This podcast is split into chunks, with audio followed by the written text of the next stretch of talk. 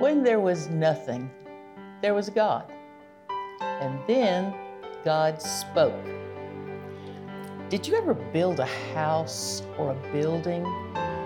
You, you start with an idea, and then you get a drawing and a blueprint.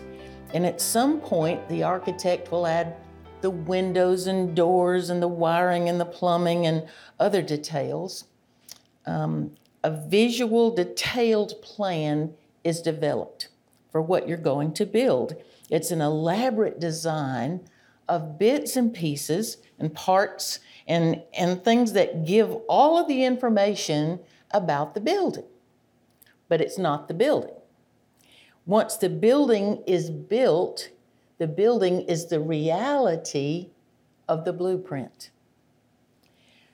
The Old Testament or Old Covenant is the blueprint for the New Testament or the New Covenant. It gives the parts and the segments in the Old Testament, it gives the foundation, it gives the pieces, the pictures, the types to be fulfilled in the New Testament. The New Testament is the reality, the Old Testament is the blueprint. Scripture teaches progressive revelation. What is that? This means that the things God revealed to humanity were not all given at once. God's revelation was given in stages, parts, eras almost. And so, what is God revealing in progressive revelation? He's revealing Himself.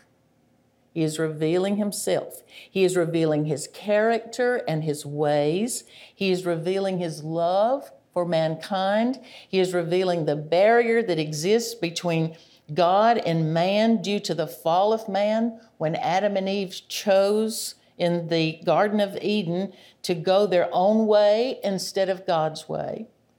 He's revealing what happens when man is obedient compared to when man is disobedient. Every religion is man's attempt to find God, except Christianity. Except Christianity. In Christianity, a loving, loving, living God invades the history of mankind, searching for a relationship with man, his creation.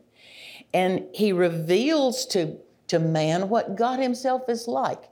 And so, all through the Old Testament, he begins teaching this is what I'm like, this is how I think, this is what you have to do. And so, the only way we can know anything about God, I cannot find him. The only way I can know anything about him is for him to reveal himself to me. And so, God spoke. He first spoke, revealing himself in the Old Testament. There are all different kinds of ways in which God spoke in the Old Testament over hundreds of years. Sometimes he spoke in visions, sometimes he spoke in an audible voice, sometimes in blueprints and patterns and symbols and ceremonies. And so God is a God of truth, and truth does not change. The truth has not changed over the course of history, but it builds. The entire Old Testament focuses on the preparation for the New Testament and the coming of Christ, the Messiah. The revelation of God's progress is to prepare us for Christ. He progresses all through the Old Testament to get us ready, to get everything ready, so that when Christ would come, he would be recognized as who he was. In the Old Testament, mankind became separated from God. When Adam and Eve sinned, they died in their spirit and they that interrupted that close relationship that they had with God Himself. Uh, and, and they had that before um, they disobeyed God and ate of the tree of the knowledge of good and evil. Now, mind you, they already knew good. So when they ate of the tree of the knowledge of good and evil, then all of a sudden they knew evil and what its results would be. They knew God and His goodness, and they lived in a place where everything was good, and then they ate of that tree and they discovered evil, and that was the very thing that God was protecting them from by telling them not to eat of the tree. So, to overcome the barrier that had come up between God and man, God gave a plan. It's a plan of sacrifices for sin. And the proper offering of sacrifices would drop that barrier between God and man. And so, how often did they have to make those sacrifices? All the time. They had to make them incessantly, all day, every day, hour after hour, day after day, year after year. Priests were constantly making sin offerings for their own sin and for the sin uh, of mankind, the sins of the people. No one could even get near God except for one priest, one day a year. It was like a losing battle to keep that separating barrier between God and man removed. So they had to do and do and do and sacrifice and sacrifice and sacrifice and work and work and work. And so they felt the need, they knew they needed a way for a sacrifice that didn't just deal with one sin and then another sin and then some other sins and do it over and over and over again all day, every day. So God had a plan for such a sacrifice. They needed a sacrifice that would be sufficient to last for all time, for all sins. And so, over a long period of history, God revealed the plan. Uh, he gave the blueprint, the building piece upon piece upon piece, so that we could understand. And so, all through the Old Testament, God's giving those, those clues and that information because the day would come when that plan would be complete in Messiah, the Christ, the anointed one, the Savior of the world. Well, God began to give information about Messiah very early in the Old Testament. To the serpent in the Garden of Eden, God said, There will be enmity between the seed of the woman and you, representing Satan. Her seed will bruise your head, and you will bruise his heel. It was the first promise of Messiah. And it happened that early in the history of mankind. Then to Noah, he revealed the quarter of the world in which, from which Messiah would come. And then to Abraham, he revealed the nation of Messiah. To Jacob, he revealed the tribe of Messiah. To David and Isaiah, he revealed the family of Messiah. To Micah, he revealed the town where Messiah would be born. To Daniel, he revealed the time when Messiah would be born. To Malachi, he revealed the forerunner who would come before Messiah, meaning John the Baptist. To Jonah, God gave a picture of the resurrection. So, all through the Old Testament, it is there. And the Lord Jesus is the subject all the way through the Old Testament. He is the one who is pictured or blueprinted in the sacrifices and the ceremonies. He is the King and the Savior who was promised throughout the Old Testament time and time and time again. But they only had partial knowledge. And they couldn't sort everything out. We get to see the whole picture because we see all of those years of history and the whole Old Testament revelation. They only lived for a span of time. And so all they knew was what they could get when they were there, while they were living there. So, through the hundreds of years of the Old Testament, God spoke and He revealed Himself progressively. He revealed who He is he revealed his attributes. He shows us how he reacts to human situations, what he is like, what he does. He revealed himself through man, through history, through Israel, through all that happened, God was revealing himself.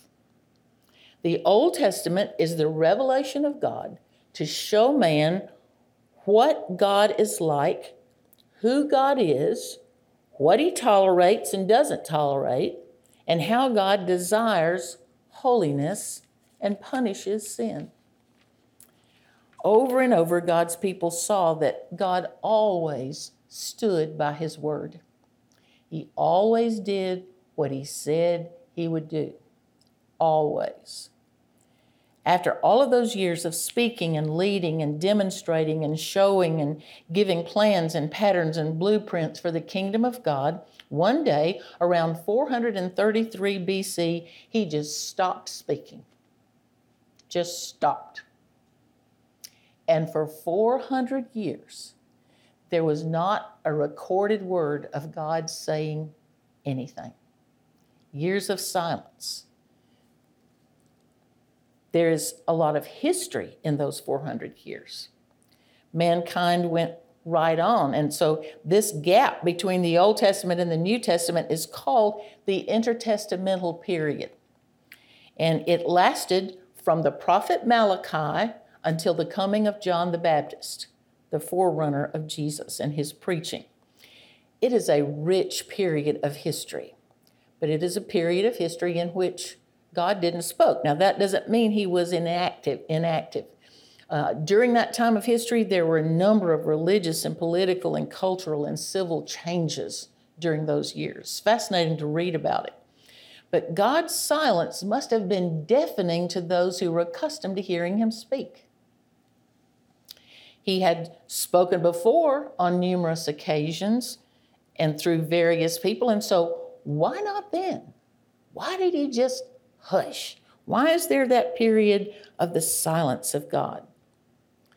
I think partly it was just because God allowed people to exhaust all their resources, to just kind of come to the end of themselves so that they begin to see that they and themselves were not enough without Him.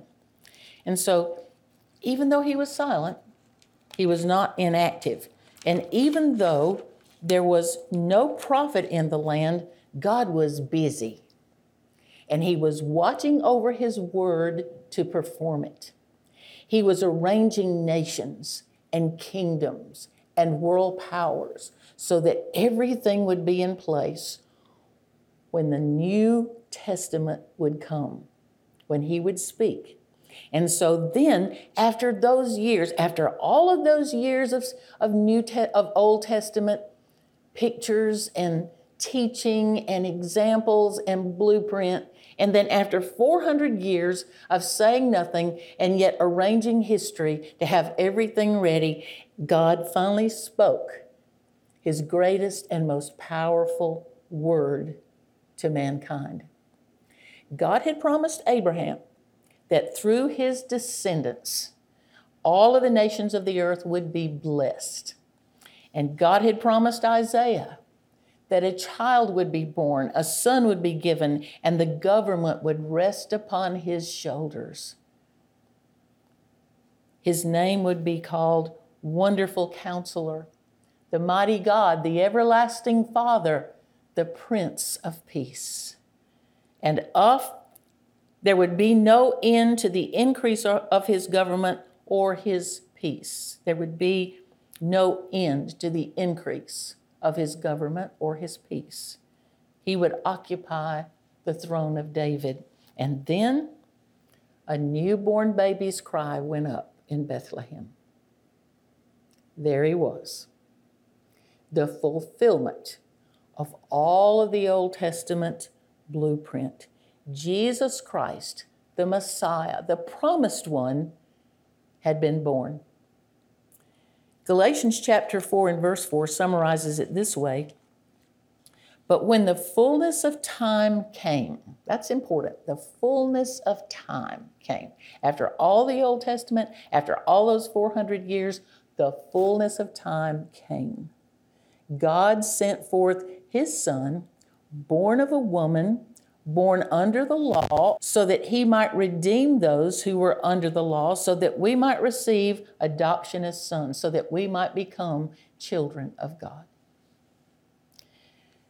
What does the New Testament say? In our last session, we looked at the Old Testament. We know that there are 400 years of silence, and then we know that out of all of that darkness, God spoke. And He spoke in His Son, Jesus. So, what does the New Testament say? What is it all about?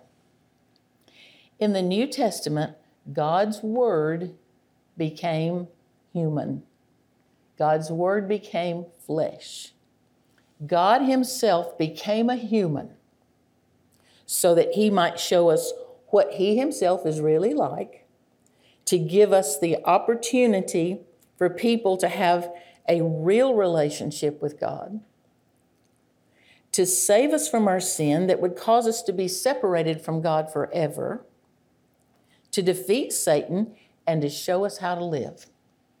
So, after all of those years of telling, God just said, I'm going to go to earth as a human and show them how you do this. Every one of the blueprints in the Old Testament becomes reality in Jesus Christ. He is what it's all about. He is God's full and complete revelation. We don't add to it, we don't take from it. God doesn't take that lightly. He is complete, He is sufficient. And the New Testament begins with what are called the Gospels. There are four of them Matthew, Mark, Luke, and John. The first three, Matthew, Mark, and Luke, are called synoptic Gospels. That's because they give us synopsis of Jesus' earthly life. They give us this historical view of the life of Christ from his birth through his uh, death on the cross and his resurrection. And then John, the fourth gospel, gives us the supernatural view of Christ so that we see him as Son of God. So remember that the words that they wrote, the, that Matthew, Mark, Luke, and John wrote, were God breathed and they were inspired, but God could use their personalities and their perspectives and their experiences, and God could put it all together so that in the four Gospels, we've got this perfect portrait of Jesus. So we learn a lot about Jesus and his life. And so it is a picture, the Gospels are a picture of God speaking through his Son. Now, Matthew showed us that Jesus was the long awaited king, the son of David, the Messiah. And when that baby's cry went out from Bethlehem, the Magi arrived saying, Where is he that is born king of the Jews? They knew. And the one who would rule Israel, the seed of Abraham, they were looking for him. And they kind of knew when to look because of the prophecy of Daniel. So one would enter the kingdom of God through repentance and righteousness. Mark tells us of Jesus the servant who gave his life as a ransom for many. He was servant of all by dying for all mankind. Mark focuses on the works of Jesus. He came on a rescue mission. God left heaven to come to earth to show us more and tell us again how to be reconciled to God. And so Jesus came to earth, we're told, to seek and to save the lost. Who's lost? Everybody, except for those who have already received Christ, those who already believe by faith. Abraham believed by faith. So that was not a new thing. Luke enters the Gospels with this chronological look at Jesus as he calls Jesus the Son of Man. Luke is careful to show us the fulfillment of lots and lots of the things that were written in the Old Testament. So here's the blueprint. So here comes Luke saying, There it is, there it is, there it is. And you find all of those things in Messiah. Then John shows us that Jesus was the Son of God. He was God. He was God in human form, in human flesh. And John said that he wrote those things that you might believe that Jesus is the Christ, the Son of God, and that by believing, you have life in his name. John said, That's why I'm writing all this down, so that you will believe. Jesus died and he was buried and he rose from the dead on the third day. Then, after Matthew, Mark, Luke, and John, we have the book of Acts. Uh, some people call it the Acts of the Apostles. I personally think um, that it, a better title is the Acts of the Holy Spirit because he's the one who's doing all of the work. The Acts of the Holy Spirit. So, in the book of Acts, following the four Gospels, for over 40 days after Jesus had risen from the dead, the disciples of Jesus saw him, heard him, touched him, saw him, knew him as the risen Lord. He spoke with them concerning the kingdom. He ate with them. He engaged them. He, he engaged lots of people during those 40 days that he was on earth. And then, before their very eyes, he ascended into heaven. And they stood and watched. But he had given the promise that when he went away, he would send another helper, the Holy Spirit and he commissioned them then to preach the gospel to the whole world, to reach the whole world with the message of Jesus, with the message of Christ that he had come to seek and to save, to give out the good news of salvation that now man can be restored to God don't have to make those daily sacrifices all the time because Jesus was a sacrifice that was sufficient. He satisfied God. Once and for all, He was so complete, God said, You'll never have to have another sacrifice. And then in the book of Acts, on a certain day, the Holy Spirit came and the church was born. Now, in the form of the Holy Spirit, now God would not just live with a believer, he would live in a believer. We are the temple of God if we are believers. The Holy Spirit dwells in us. And so now God is, can dwell in a believer, empowering us, enabling us. The disciples went about establishing congregations. Once they were filled with the Holy Spirit, they went about establishing churches in Jerusalem and Judea and Samaria and the uttermost parts of the earth, telling people about the gospel who would gather to hear, and then they would want to gather together to hear more and to learn more and to serve the God who had put his Holy Spirit, who had put himself in them. Acts records the Apostle Paul's missionary journeys. And so he traveled establishing churches. And then as he went, he would write letters back to them. Now, it's kind of hard. We have to stop and think about how different life was then than it is today. They didn't have a post office. Um, they certainly didn't have internet, copy machines. If we were going to send out a lot of letters today, we would write it, copy it, generate it off of a computer, and then just send it to thousands. We get all kinds of mass mailings. Well, they didn't, they didn't have that. They had one copy. And so when Paul would write a letter, he would send one copy and the people would gather to read it and learn because there was not a way to get to massive crowds. There were no microphones. So people taught one another.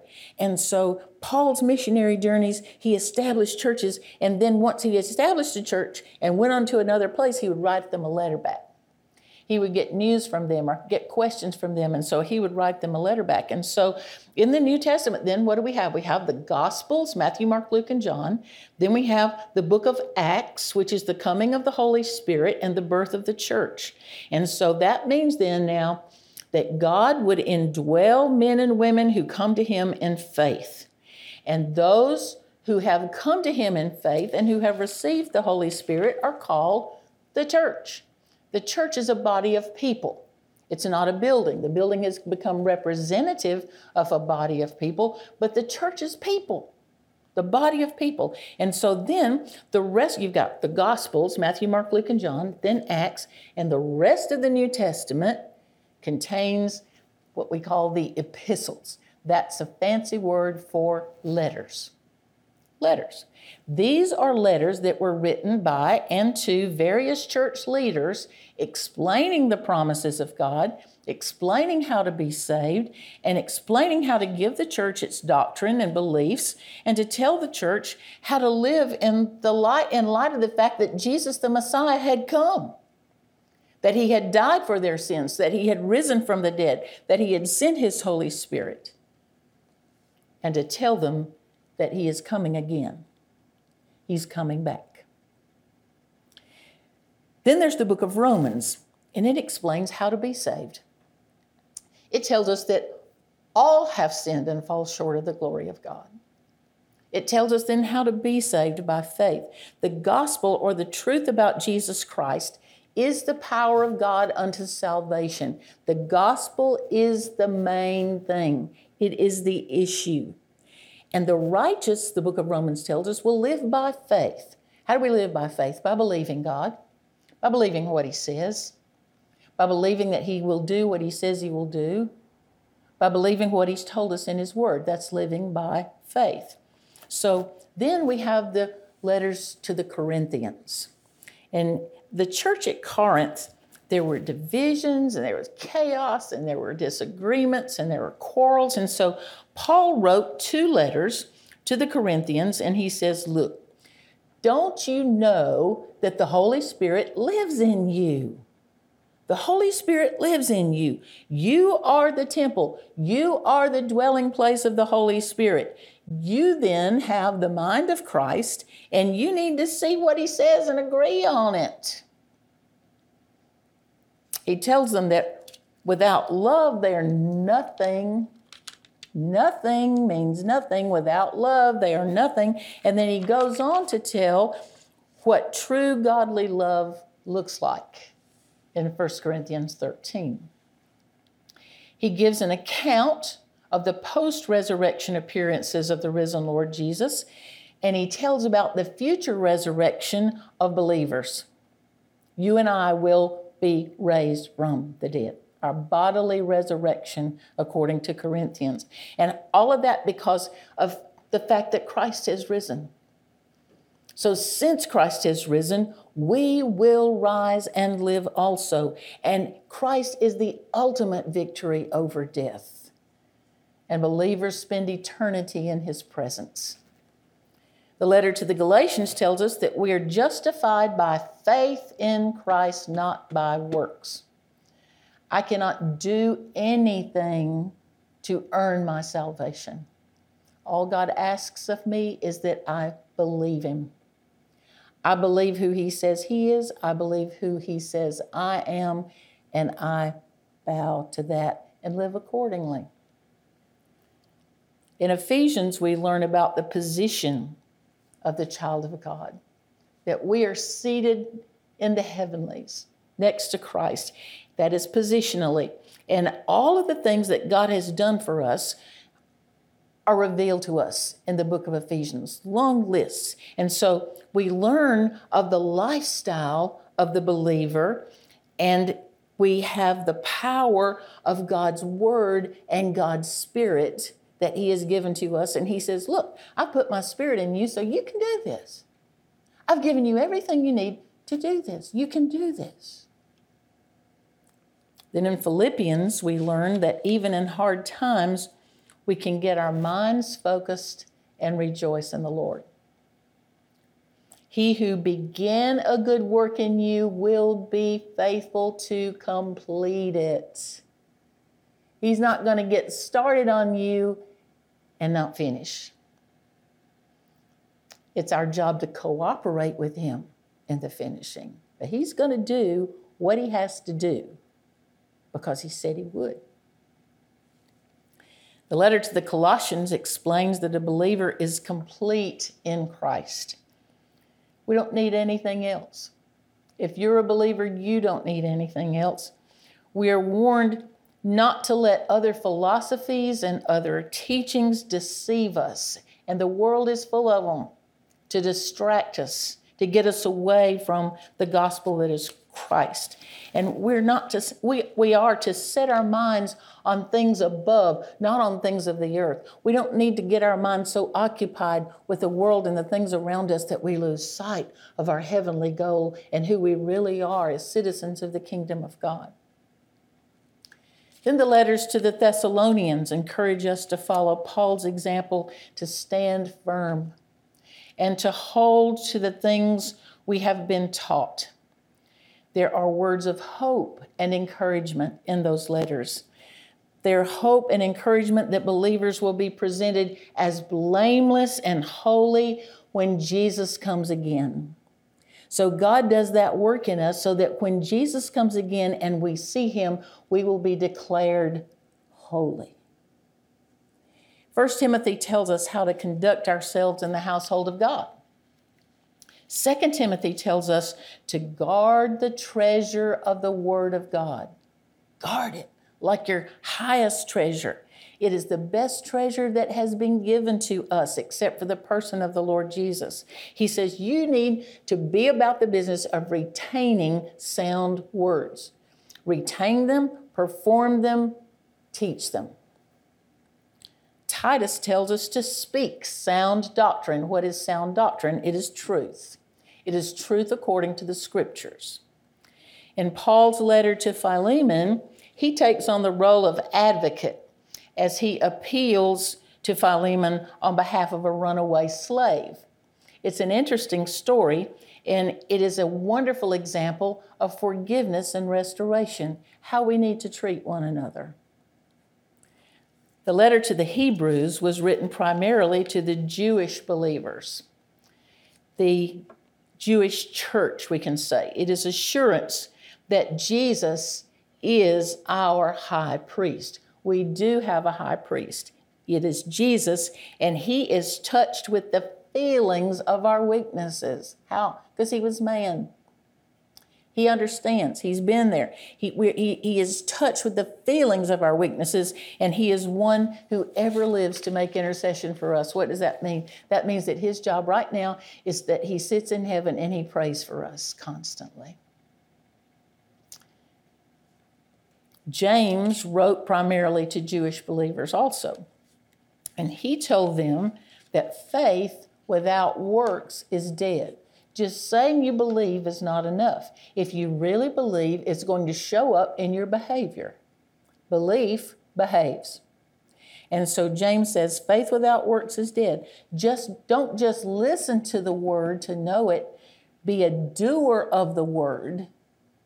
Do the verse put shoes on the instructions that we have in this book. The Apostle Peter wrote two letters.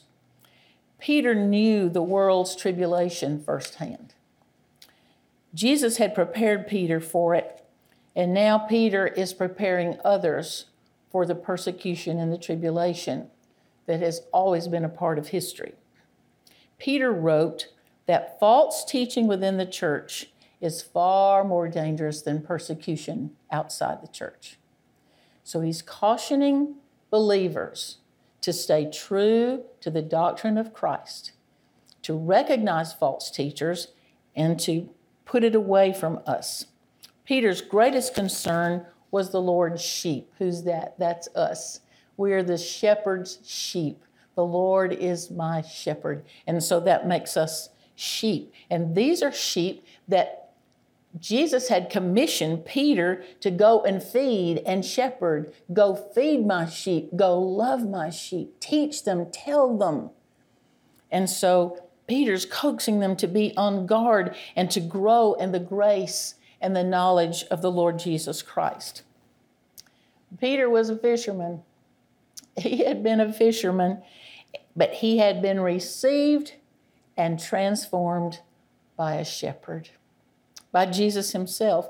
And in 64 AD, according to tradition, Peter was crucified upside down.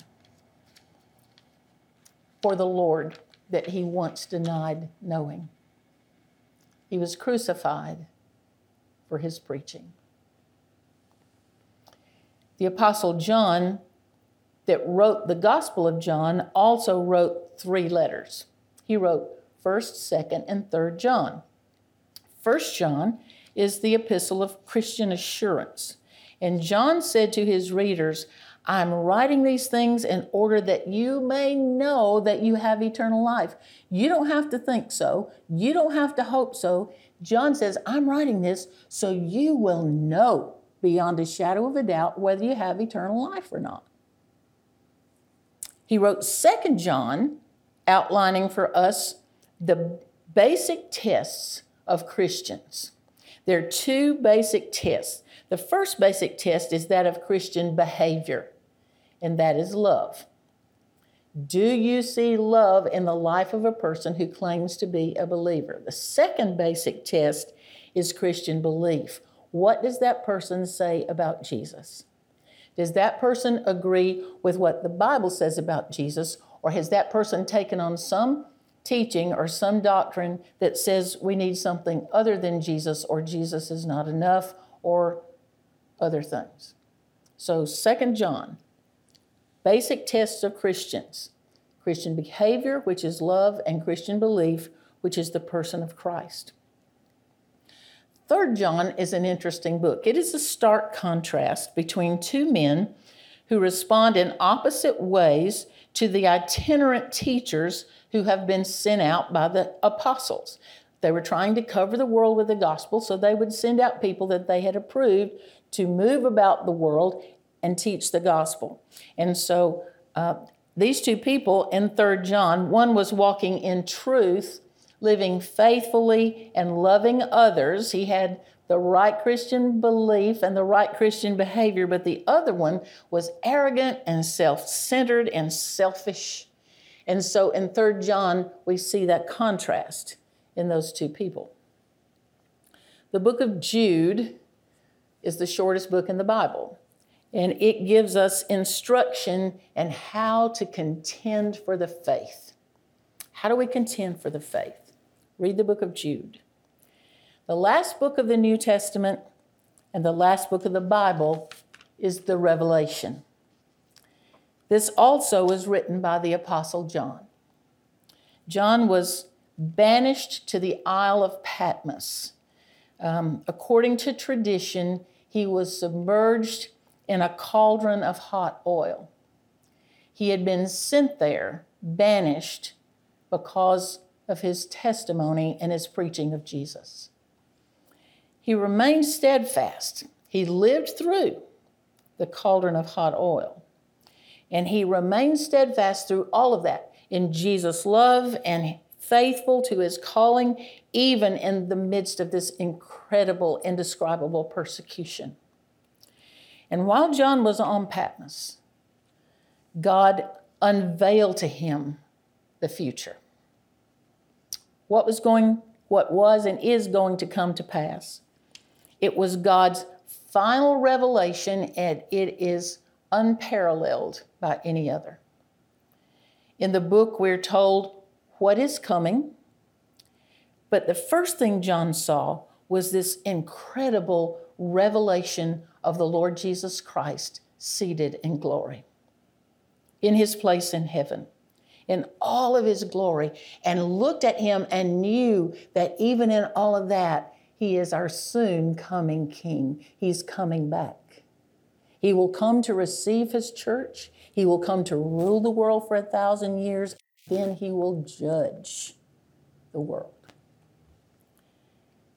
The book of Hebrews begins this way God, who in many ways and in many times spoke in times past to our ancestors by the prophets, has in these last days spoken unto us by his Son.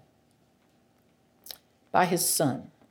So, what is the New Testament? The Gospels give Jesus' story his birth, his life, his words, his miracles, his death on the cross for our sin, his resurrection. Four Gospels. The epistles then comment on it and explain it. And the revelation tells us that he's coming again and how to be ready for that and what to watch for. So there's the outline of the New Testament the Gospels giving the story of Jesus, the epistles explaining it and giving instruction by it, and the revelation that tells us where it's all headed, where it's all going. Jesus is the full and final revelation of God. God finalized his revelation of himself. He had revealed himself and revealed himself and revealed himself and revealed himself in no case like this. Here I am. This is your first revelation. And he finalizes his revelation of himself in his Son, the Lord Jesus Christ, the Messiah, the Savior. There's nothing else to add to it. That's all we need to know. We have all we need to know. Scripture tells us that the day will come when, at the name of Jesus, every knee shall bow and every tongue shall confess that Jesus Christ is Lord. Now, that doesn't mean that everybody goes to heaven. That means that the day is going to come when you are going, when every person, even enemies of Christ, are going to acknowledge that this word is true and that Jesus Christ is Lord. Now, it will be too late for them for salvation. But those of us who go ahead and do it now, who go ahead and believe this word and understand and confess that Jesus Christ is God to the glory of the Father, we've already got our spot. We're already in the heavenlies by position. My place is there, and I'm going there. God has given Jesus a name that is above every name. It is true throughout eternity, from the beginning of creation, from the beginning of time, all the way until time stops again. Jesus is in every book of the Bible. In Genesis, he is the creator. In Exodus, he is the deliverer. In Leviticus, he is the sin offering. In Numbers, he is the serpent on the pole. In Deuteronomy, he is the lawgiver. In Joshua, he is the captain of the host. In Judges, he is the judge. In Ruth, he is the kinsman redeemer. In Samuel, he is prophet, priest, and king. In Kings, he is the founder and destroyer of kingdoms. In Chronicles, he is the historian. In Ezra, he is the restorer of worship. In Nehemiah, he is the rebuilder of the wall. In Esther, he is the protector of the Jews. In Job, he is the friend. In Psalms, he is the song of songs. In Proverbs, he is the wisdom of the ages. In Ecclesiastes, he is the wonderful preacher. In the Song of Solomon, he is the lover of the soul. In Isaiah, he is the Holy One of Israel. In Jeremiah, he is the weeping prophet. In Lamentations, he is the faithful one. In Ezekiel, he is the glory. In Daniel, he is the revealer and the restorer. In Hosea, he is the faithful husband. In Joel, he is the refuge. In Amos, he is the divine plumb line. In Obadiah, he is the avenger. In Jonah, he is the missionary. In Micah, he is the appointer of Bethlehem. In Nahum, he is jealous. In Habakkuk, he is the focus of faith. In Zephaniah, he is the victorious warrior. In Haggai, he is the shaker of the heavens and earth. In Zechariah, he is the sovereign Lord. In Malachi, he is the refiner's fire. In Matthew, he is the king of the Jews. In Mark, he is the suffering servant. In Luke, he is the Son of Man. And in John, he is the Son of God. In Acts, he is the power of the church. In Romans, he is the power of the gospel. In 1 Corinthians, he is the first fruit. In 2 Corinthians, he is the God of all comfort. In Galatians, he is the grace of God. In Ephesians, he is the heavenly one. In Philippians, he is the joy. In Colossians, he is the head of the church. In 1 Thessalonians, he is the coming Savior. In 2 Thessalonians, he is the slayer of lawlessness. In 1 Timothy, he is the hope. In 2 Timothy, he is the treasure. In Titus, he is the purifier. In Philemon, he is the advocate. In Hebrews, he is the best of all. In James, he is the doer of the word. In 1 Peter, he is the cornerstone. In 2 Peter, he is the giver of life and godliness. In 1 John, he is the light of life. In 2 John, he is the truth. In 3 John, he is the way. In Jude, he is the preserver. And in Revelation, he is the King of kings and Lord of lords. He knows you, He knows your name. He has revealed Himself through His Word, through His Son, and today through the Holy Spirit to reveal Himself to you. He knows you. Do you know Him? Read this book and He will speak to you. God bless you.